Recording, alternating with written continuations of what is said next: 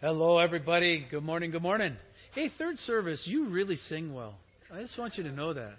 You really do. I don't know if it's the mix of us or what it is, but you really sing well, so that's really encouraging. Boy, beautiful weather, huh? Just gorgeous. Boy, when it works the way God engineered it, it's a fabulous deal. That's a cool thing. All right, so what I'd like you to do this morning is take your Bibles. If you're new or visiting, hey, we just want to say welcome. We hope it feels like family. We hope you're encouraged in Jesus this morning. But take your Bibles, open up to 2 Thessalonians chapter 3, or take your iPad or your phone and open up there. And then once you get that, would you take your Bible, put your finger in it, close it. Take your iPad or your phone, turn it upside down, all right? I want to see this morning if I can get you to try and imagine something and try to come to grips with the emotional intensity of it, and then we'll see how that plays back for us this morning. But what I want you to think about this morning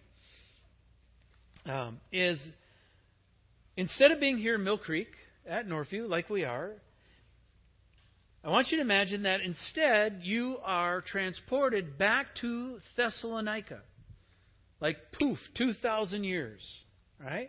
Marty, you just have to hit the wire precisely at 88 miles an hour, and everything will be fine. Appreciate you knew what that was.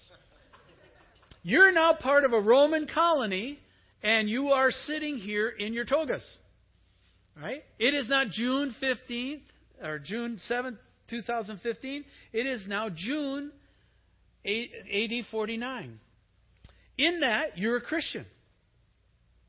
You have come to Christ. You have heard the story of Jesus dying in Jerusalem on the cross and of his resurrection from the dead, and you have come to fully place your trust in that finished work on the cross for your sins, and you've come to know him as Lord and Savior. That's a fabulous thing. Turned your world upside down. All right? Things look completely different. But also in that, a number of problems have arisen. And you've come under pressure, distinct pressure, just because of that. And there's persecutions, and a lot of hard things have happened. And so you're trying to come to grips with how all this can be so good and so bad all at the same time. And in the midst of looking around your world, AD 49, in your toga, right? And you're watching what's going on. You are absolutely convinced that what Paul has told you is true, and that Jesus is going to be coming back, and he's going to be coming back imminently soon. You can see the signs all around you. They're everywhere. Rome is corrupt as a government and as a nation. Sexual immorality is rampant and being chased after and swallowed. Persecution is broken out, like we said, and the pressure is huge. And you're pretty smart. You're pretty intuitional. And you can just sense that his return is around the corner, like right there. So the thought comes to you, well, there's no need to keep doing all these practical, everyday things. None of this is going to matter when he returns anyways. Why save? Why plan? Why even go to work? You know, let's just instead be spiritual. Why don't we go sit out on this hill for a while and just wait for his return? I mean, after all, didn't Jesus himself say, hey, will anybody even be watching or looking for when I return? And you say, yes, I'm going to be that person. I'm going to be on the hill watching for you because I know you're coming back at any minute, and we're going to be the first ones to greet you. Now pause. Stop that. And suddenly, you get your flux capacitor, and you are back to here at Northview. It's June 2015, and you're back in Mill Creek. As you are back here, instead of you being transported back to Thessalonica, the Thessalonians are transported here this morning. Phew! They fill up the chairs next to you in their togas, and they look a little weird. Right? And you're looking around, and it's my job and your job this morning to fill them in on what has gone on since that day that they went and sat out on that hill when they were expecting Jesus to come back in their lifetime. Can you imagine their reaction? Do you think they'd be shocked or amazed? I mean, like, what is that? Whoa, candles that don't burn the roof down. Trippy. They go outside, nice horses, weird, you know? Can you imagine what this would look like? And how would they wrestle with the fact that you're trying to explain to them that since they went and sat on that hill, 2,000 years of history has rolled out, and you're trying to give them an update on the last 1,500. Can you imagine the mind-boggling perspective it would be for a Thessalonian to try to come to grips with God's timing was a little bit different than what they thought? That's what we're going to look at this morning. What would you think they would think of their then, at that time, so sure prediction that Jesus would return in their lifetimes, that it was just around the corner? Would it not look more than a little foolish to them if they could sit in one of these chairs this morning? And would they have any concept or even any capacity to realize all that Jesus had ever done over the last 2,000 years? Electricity? What is that? Okay. I mean, think about that context in that setting. This is where we're going to be picking up the story of Paul's second letter to the Thessalonians today. What I've just described to you, the backdrop, is going to be where we're going to roll. He's basically calling them out on this chapter. It's a rebuke. And you say, a rebuke of what or on what? Well, some of them basically took the attitude that Jesus' return was right around the corner, so let's go sit on a hill and wait for him. And that's what they did. And they let go of their home responsibilities and their job responsibilities, and they went and sat out there. And by the way, since we're out here being spiritual, the rest of you who are kind of carnal and pagan, you can take care and meet our needs because we're watching for you. Right? And so Paul spends this whole chapter in really what amounts to a pretty good rebuke addressing this issue. And I want to try and tie that in together with our day and the way we think in the present, see if we can make a connect with it. Would you join me in prayer as we go this morning? Lord, as we come this morning, we also are in rampant anticipation of when your turn would be. And we are looking for it with joy, but also there's much speculation in our world and our culture, and it puts a lot of things in motion, some that are really good, some that are probably not so good. And as we're here this morning, as we wrestle with this, this was the very topic that the Thessalonians were wrestling with, and Paul ushers a rebuke to them to get back to what you've asked them to do. And I pray this morning we can make that connect. Lord, really not we, you. I'm hoping you will connect it for my friends this morning in a way that as they look at their world, they will practically cooperate with you with the stuff we've talked about. And I give that to you with great hope and pray this in your name, Jesus. Amen. All right. So now open your Bibles again. Turn your phones up and your iPads up and wherever you're working with. And we'll start with, we're in chapter 3. We're going to start with verse 6. And it says this, it's the title of this chapter in my Bible was Warning Against Idleness, and I thought that was so appropriate that I just kept it. It says, "Now we command you, brothers, in the name of the Lord Jesus Christ, that you keep away from any brother who is walking in idleness and not in accord with the tradition that you received from us.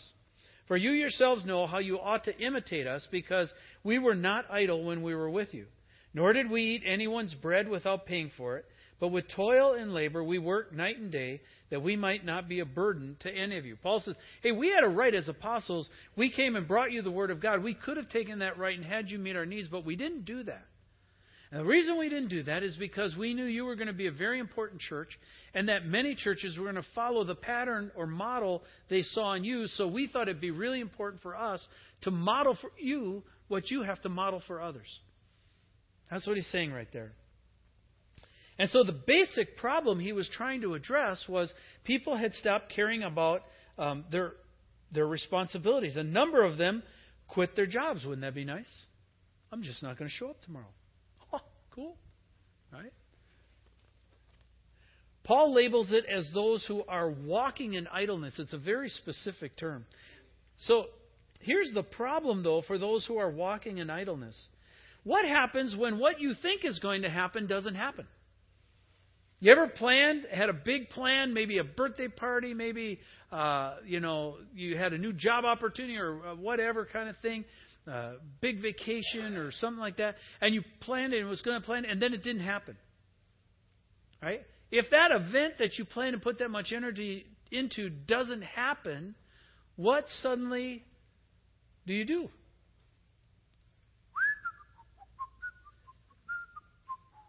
Right? I got a lot of time on my hands all of a sudden. And as the old saying goes, idle hands are the devil's workshop. And when that happens, suddenly I can tend to get into trouble spiritually because I'm not paying attention anymore. I'm goofing off. And so then I start dabbling in things I shouldn't be dabbling in, and I get knocked off course. And Paul is basically saying, knock it off. Get back to what you were supposed to be doing. Get back to what your responsibilities are. What is it that God called you to? What is your job? Paul says, remember that what we taught you. Remember our example. Remember how we worked among you. He said, you were with us. You watched us. We were working.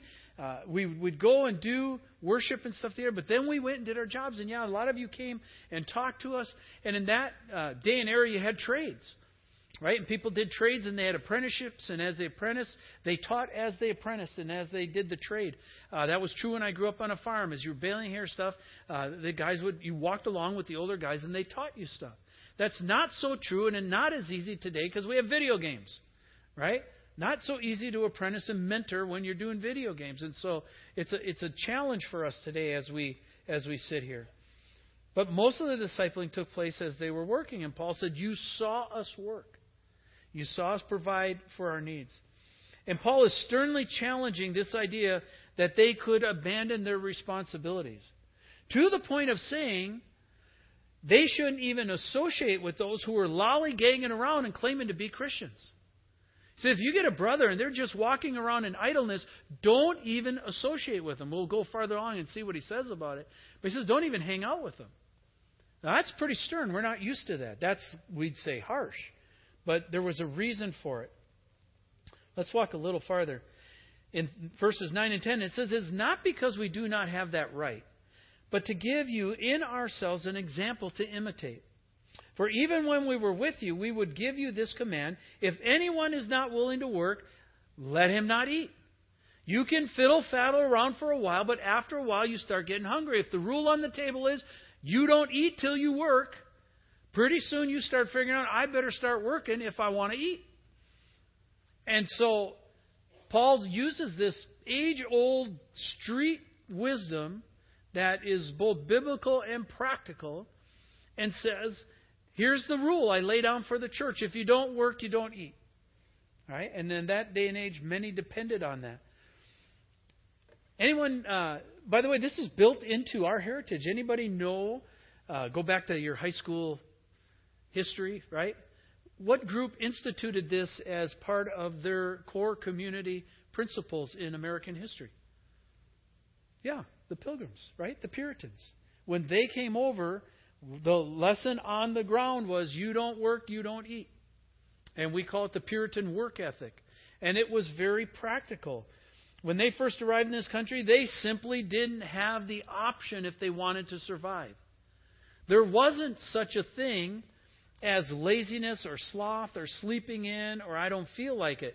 Those were not only not tolerated, they weren't part of the language, right? They didn't ask you if you felt like working. They simply said, we all are going to work, and then if we all work, we all hopefully will get to eat. If you wanted to eat, then you worked. And Paul is pulling heavily from this, from the Old Testament, his Old Testament knowledge on this, especially from the book of Proverbs. And I wanted to look at, in Proverbs, it's called the sluggard. Okay, this busybody, lazy person is called a sluggard. And I want to take a look with you, a brief survey. You can turn if you want. It'll also be up on the screen. But Proverbs 6 says this, go to the ant, O sluggard, and consider her ways. Be wise. Without having any chief, officer, or ruler, she prepares her bread in summer and gathers her food in harvest. How long will you lie there, O sluggard? When will you arise from your sleep? A little sleep, a little slumber, a little folding of hands to rest, and poverty will come upon you like a robber and want like an armed man. Now, when Scripture says this, it is not saying it's wrong for a good night's sleep. It's not even saying it's wrong to take a nap. All right? Hallelujah, amen, be free to that. Okay? What it's talking about is a lifestyle, an attitude that is caught in idleness, that is caught in not moving forward or doing what you're responsible to do. Proverbs 24:30 adds to this or parallels this one. It says, "I passed by the field of a sluggard, by the vineyard of a man lacking sense, and behold, it was all overgrown with thorns, and the ground was covered with nettles, and its stone wall was broken down." And this even happens today, right? This happens all the time. And you get really irritated with it when it does. You're saying, what are you talking about? This, when you walk into your neighborhood, when you drive into your neighborhood, and there's that one neighbor that won't mow their lawn, right? There's that one neighbor who leaves trash hanging out on the... There's that one neighbor whose house is falling apart, and would they just please clean it up? Have you ever heard of paint, buddy? That's a good cut-up. You should use some, right? And you want to just march out of your car, park it, get up to the door, knock on the door, and go, would you mow your grass? We live in our little place, and it's the lawns are this big. How hard is it to mow? Bah, you know, come on. Seriously? Grass is that high? Now, I know you think that. You know how I know you think that? I think that when I drive in my development. Is it that picking hard to mow a lawn that's a postage stamp big? I mow 4 of my neighbor's lawns just because I like doing it. You can't mow 1? What is going on? It drives me crazy. Right? And this is what the Proverbs are talking about. In Proverbs, the guy writing says, Then I watched this, and I considered it. And he said, I looked, and I received some instruction. It said, a little sleep, a little slumber, a little folding of the hands to rest, and poverty will come upon you like a robber, and want like an armed man. Many times when we lay down and are slacking, it's not because we don't know what we're supposed to do. We just don't want to get started. Right? You ever taken on one of those 3-minute home projects that 3 months later? Right? And you're smart enough now. You're over 40. You've tried a couple of those. And so you're thinking, oh, do I even want to start that? Right? And you come up with a million reasons why you should. But inside, you're being pushed. You know you should do it, right? You ever have those kind of assignments? That's what this is talking about here. And it says, if we don't, then our poverty comes upon us like an armed man. Proverbs 26:14 says, as a door turns on its hinges, so does the sluggard on his bed. Oh, right? This is hard work. Scripture has a whole picture for a sluggard. I want to walk through what it talks about. In Proverbs 10:26, it talks about the sluggard's reliability. It says, like vinegar to the teeth or smoke to the eye, so is the sluggard to those who send him. Now, I wouldn't advocate you trying vinegar on the teeth, all right? But have you ever sat by a campfire and the smoke came right at you, right? Smoke follows beauty. And what is that like when you are in the direct line of the smoke coming at you, right? And your eyes are stinging. It says that's what it's like if you send a sluggard on a job. You ever had a job that you needed done and the person you hired didn't show up? Right? Or they show up and they do such a lousy job, you're like, are you kidding me? That you consider that worth me paying you for? That's what this is talking about. It says it grates. It's an absolute irritation. They aren't reliable. They can't be relied on. And they just irritate your soul because they don't follow through. They make great promises, but they don't follow through. The sluggard, also, Scripture says, has great cravings, but is really frustrated. Proverbs 13:4 says, the soul of the sluggard craves and gets nothing, while the soul of the diligent is richly supplied. In other words, Scripture applauds a diligent person. It says that person is conscientious, that person is careful, and that person just keeps moving along, doing the things that they're supposed to do. The sluggard doesn't. But the sluggard has great cravings. I want this, I want that, but gets nothing. And you can see that in this generation of American kids. When you watch TV these days, right? Look at the shows. Everybody's got a beautiful beautiful home. Everybody, or they got an upscale apartment. They have really nice cars. They seem to have all kinds of money and all kinds of time to walk around and talk with their friends. Have you ever asked yourself during those shows, what do they do for work? I never see them go to work. And we've raised an entire generation that has said, this is owed me. This, I should be giving it to it because I'm cool. And we call it an entitlement mentality. And it's become rampant in our culture because they feel like they should have it. And that is what Scripture says are the cravings of a sluggard. They want to have the stuff, but they don't want to put any work in to get the stuff. And then those who work hard to get the stuff, it's called unfair, and it should be redistributed so that I get the stuff even though I've done nothing and they've done everything. Because it's not, quote-unquote, fair. Scripture calls that sluggard. All right? Let's just be really clear on what that is. The sluggard's attitude. It says the sluggard, in Proverbs 19:24, the sluggard buries his hand in the dish and will not even bring it to his mouth. It's like, such hard work. All right? I don't know if I can lift my hand to get another morsel to my mouth. And you're saying, oh, that's funny, that's weird. Nobody would ever do that. Sure we do, all the time. A lot of us, we've been reading through the Bible this year, right? You're going, oh, you're meddling. Yes, this is the meddling sermon. Hello, I'm walking right into your front porch, all right? And we've read them. We've probably done pretty well, and then we probably hit a stretch where we've absolutely biffed it, okay? What do we say to ourselves? Well, I blew it, so I'm not going to read anymore. Oh, that's a brilliant plan for the year. You will be really spiritual by the end of the year, close to God, you'll know His voice, and you will be walking just like all the people who read diligently through the year. Not long. Thanks for playing, right? What should you do? You should pick the book up and open it. What a concept. Start over. Awesome. Oh, that's so hard. I'm so far behind. I'll never catch up. That is the attitude of a slugger. Get over it, all right? Open the book, read it, get back started, get back on track. You will catch up. Trust me. You'll make it. Nobody's laughing at that. Come on. Hello. All right. The sluggard's worth ethic. All right. Proverbs 24. The sluggard does not plow in the autumn. He will seek at harvest and have nothing. Oh, that's a great one, right? What is that saying? There are times and opportunities God gives you to do something, and you have to do them within those opportunities because there's no guarantee or promise that that opportunity is going to happen over here.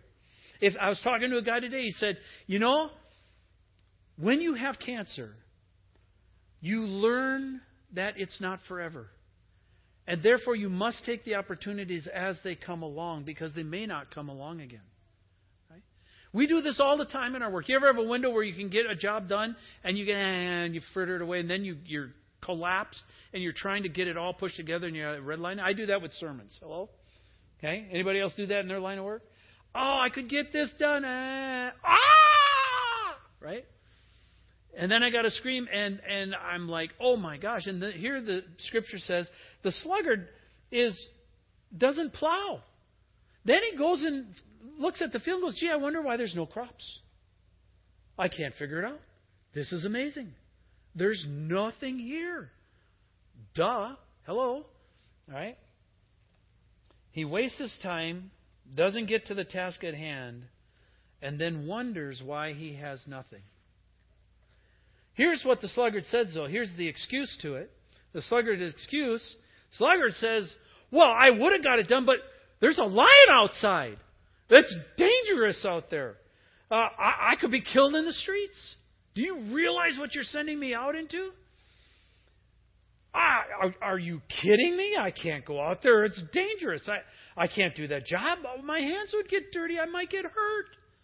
I don't know how many times that I've had people come into my office and say, oh my gosh, I've lost my job. I can't get anything. I don't know what to do. And I said, well, do you really want to know what to do? And they go, yeah. I said, okay, well, why don't you go down to McDonald's and apply? And the look I get is, you would expect me to go to McDonald's? Do you know who I am? Do you know how far above I am of that? I will not lower myself to work at McDonald's. I said, well, dude, there's a basic principle. You don't work, you don't eat. You want your family to eat, or do you want to work? Oh, I'm not working there. Okay? And that is the attitude you run into with a lot of people. I'm not going to do that job. You can't make me do that job. And here's what's really behind that. Proverbs 26:16, I think, is incredibly insightful. The sluggard is wiser in his own eyes than 7 men who can answer sensibly or discreetly. In other words, the sluggard really believes he's smarter than you. And he's going to come and ask you for advice because it's the polite and Christian spiritual thing to do. But really, he's already weighed you and doesn't like your advice. I remember a time when there was a guy, this is a long time ago, there was a guy in the church and he was having a hard time. He had lost his job and he had a car that was breaking down and, he had an opportunity to go for an interview. And so me and another buddy, a guy named John Baumgartner, he was a pretty good mechanic. I said, hey, what do you think? Do you think we could tune up his car for him? John said, yeah. So he asked the guy and he opened the hood and looked around. He said, Steve, run to the store, get me some spark plugs, get me some wires for this car, give me some points, right? Back in the day of points, right? And you're going, points on the car? Yeah, this is not real estate, okay? Points. And so I ran to the store and got him, and this guy pulled into John's yard and kind of burping and chugging and smoking his way into the garage, right? And it gets in, boom, car stops. And so we open, and John looks, and he says, okay, I think we can help you. And so I said, well, I'll get the parts. So I ran over to the bench, and I got the parts, and I grabbed the parts, and I came over, and I had them like this, and the guy looked at me, and he went, oh, I don't use those kind of parts in my car. Well, now, I won't tell you what I did say. I won't tell you what I was thinking, as in other words.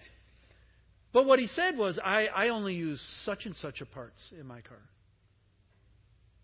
And I'm holding the parts, and I'm looking, I'm thinking, that's my money in these parts, and I'm looking in your car, and those parts you say aren't in your car. So I had some Wisconsin expressions in my mind that probably I'm guilty and need to repent of. And I kind of was tongue-tied, and John said, well, this is on our money, and this is what we could do. And would you mind if we put these in so we could get your car running so you could go for that interview? And then later, when you get the job and you get money, you could put in the parts that you would like? And he went, no, I will not put those parts in my car. And he got back in the car and chugged and smoked his way back out the driveway and down the road. I went, you've got to be kidding me, right? The sluggard thinks they're wise and they're not open to instruction or correction. And this is what Paul was kind of fighting in the Thessalonian church. By the way, just as an interesting aside, how many in our country today are not willing to work? Right? How many are not willing to work? I get people come in all the time and they're whining. Oh, this life is hard. This is tough. I said, okay, stop for a second. Do you know what you're supposed to do? What do you mean? Well, what's your job? I mean, what is it you're supposed to do? Well, this and this and this. Are you doing that? No. Well, why don't you do that? And then they start complaining, and I go, look, stop. Okay. In my finer moments, I use really great Christianese and blessed words of the Holy Spirit, and I say, would you shut up? Look, here's the thing. Do your job. I don't care about all these. Go back and do what you're supposed to do. Shut up and go do your job. If you just did that, you would put all kinds of things in place and all kinds of good things would happen if you just did what you were supposed to do. And instead of complaining about all the things you don't have and just did what God gave you to do, stuff would roll out. And they look at me like I'm an absolute Cro-Magnon troglodyte, came out of some tunnel somewhere. Like, you expect me to work? I'm going, yeah, I do. Which is probably why there's a lot of empty seats in our church. All right. Why is Paul so strong on this? What is he getting at? He understands very clearly this isn't just a practical issue. This is a spiritual issue. You get all these people sitting on the hill, and they're all sitting there, and they won't work, and they all think they're better, and they're more spiritual than other people, and then all of a sudden, they're all going to start talking and busy about it, and all of a sudden, a lot of trouble is going to break out. Look at what he says. Look at verses 11 and 12. He says, for we hear that some among you walk in idleness. And that idea there of walk in idleness is not that you stop and take a break. Don't let the devil run that over on you. We're not talking about appropriate breaks, appropriate naps, good night's sleep. That's not what we're talking about.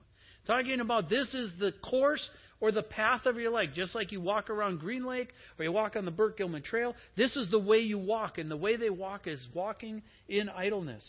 They're not busy at work, but busy bodies. This is the key sentence in the whole chapter. For we hear some among you walk in idleness, not busy at work, but busy bodies. Now such persons we command and encourage in the Lord Jesus Christ to do their work quietly and to earn their own living. This issue of being a busybody was a problem back then in the Thessalonian church, and it's a problem today in the church in America. I looked up busybody just because I thought it'd be fun. And here's Webster's. Busybody. A person who pries into other people's affairs. A meddler. You ever have somebody who is asking all these questions? You know, why are you asking me these questions? What are you trying to get at? What are you trying to... That's what it's talking about. It's talking about a meddler. The idea here is one who mines others for information and then uses it as leverage or collateral. It is their currency, so to speak. And Scripture ties that to idleness almost all the time. In other words, the whole issue of gossip, slander,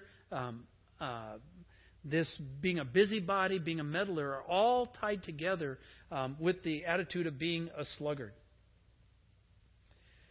Gossip has always been a problem. And idleness of hands and minds only compounds the problem. And Paul saw it for how dangerous it was. He knew there was going to be a tendency for people to slack.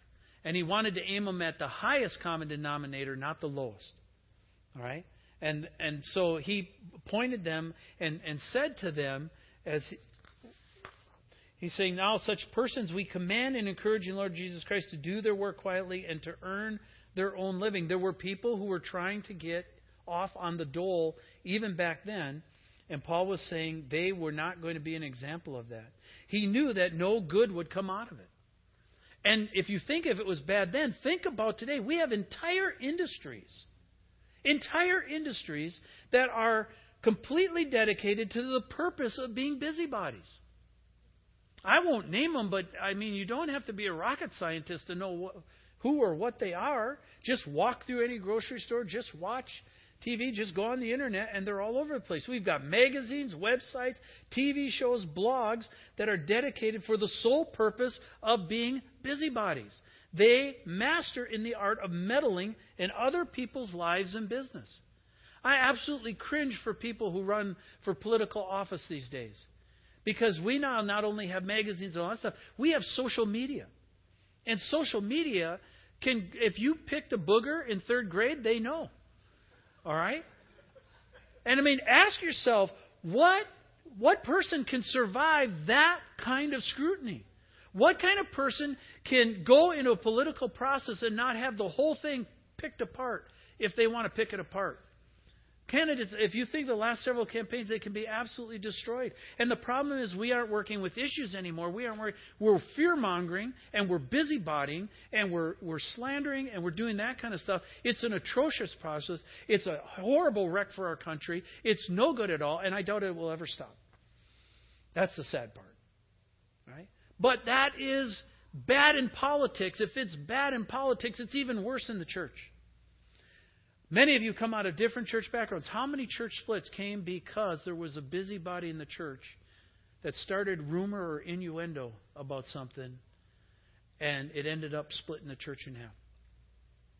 It's deadly within the fabric of the church. Satan knows how to do that. And if you have a problem with that, stop, please, today. See it as something serious before the Lord, and stop being a busybody. Stop meddling in other people's business. Do your job. Do what Jesus gave you to do. Work with that. Too many people with too much time on their hands is not a good thing. And if you're not working, you've got too much time on your hands. Notice in this passage, it is not an ask. It is a command. Paul says, I command you. I, as the apostle in the Lord, the apostle to the Gentile church, I command you in this. Now, you know, he does say it's an encouragement, but it's a command nonetheless. He's not asking them, he's telling them. So this isn't a great ask or suggestion. Paul's laying this out in the most serious possibility, and there's very few times he commands like that. They are to do their work, and notice the adjective that's added to it. They are to do their work what? Quietly. That doesn't mean you work quietly so you don't make any noise. That means quietly, zip the lip. Loose lips sink ships. Scripture says with many words, there's no lack of sin. I know that total truth because I live or die by my tongue.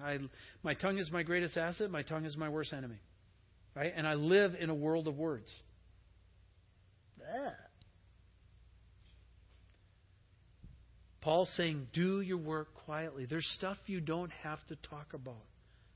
Seal it. Let the Lord take care of it. Zip the lip. Do your job unto the Lord Jesus Christ and don't gossip while you're doing it. Verses 13 and 15. As for you, brothers, do not grow weary in doing good. If anyone does not obey what we say in this letter, take note of that person and have nothing to do with him, that they may be ashamed.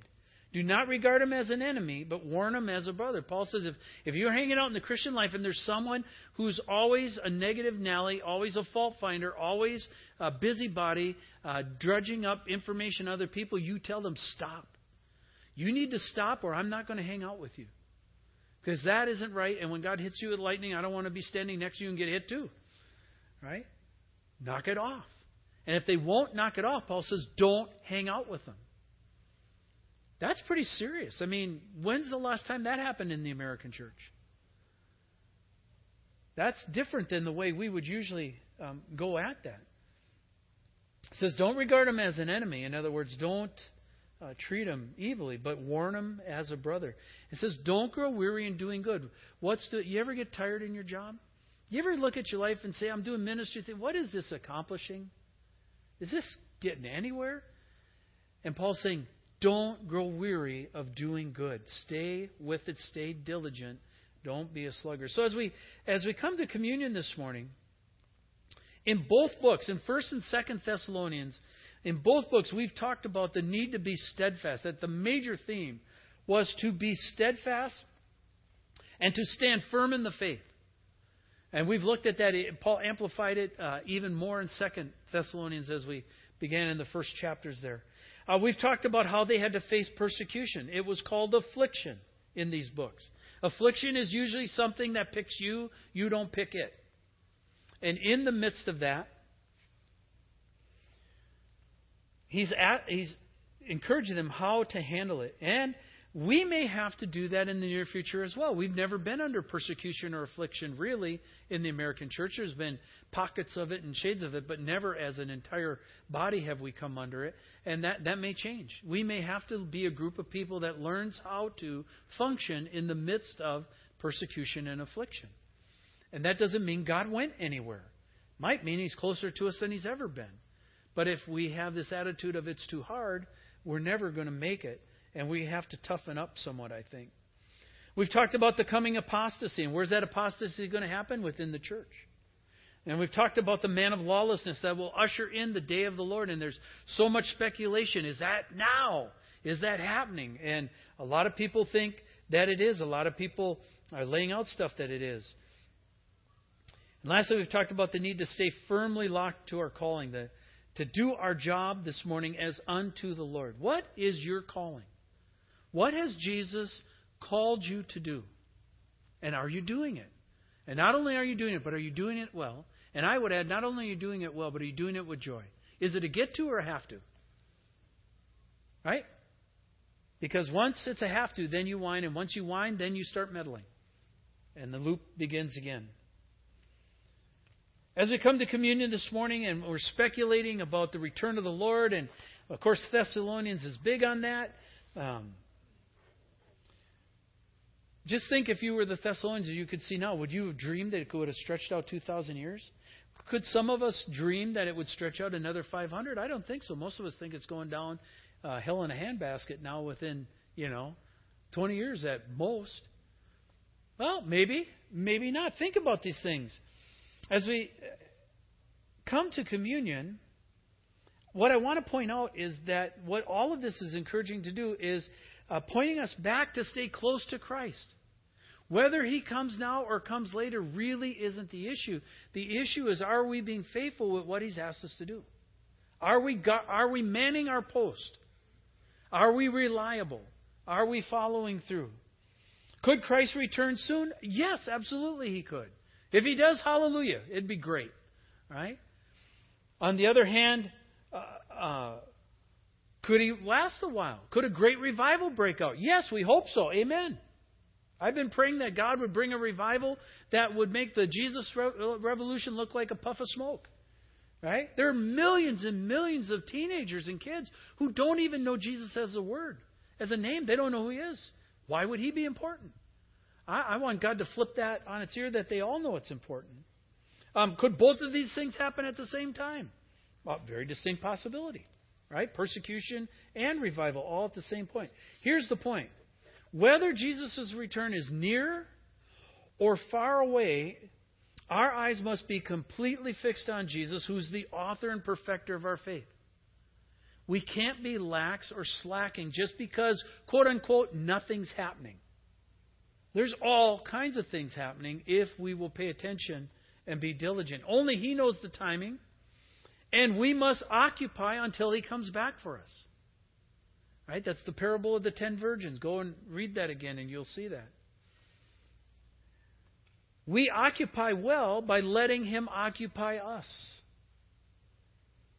That he has his residence in us, Christ in us, the hope of glory. The way we occupy well is we let him occupy us.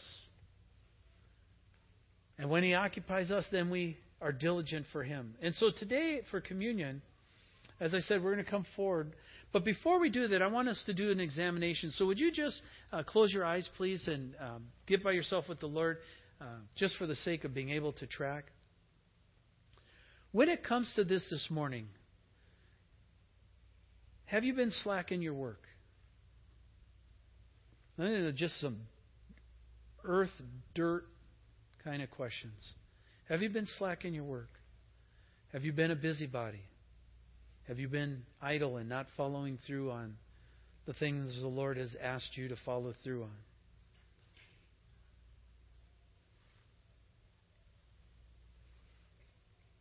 Have you been so sure that Christ returns soon that you've kind of given yourself permission not to follow through?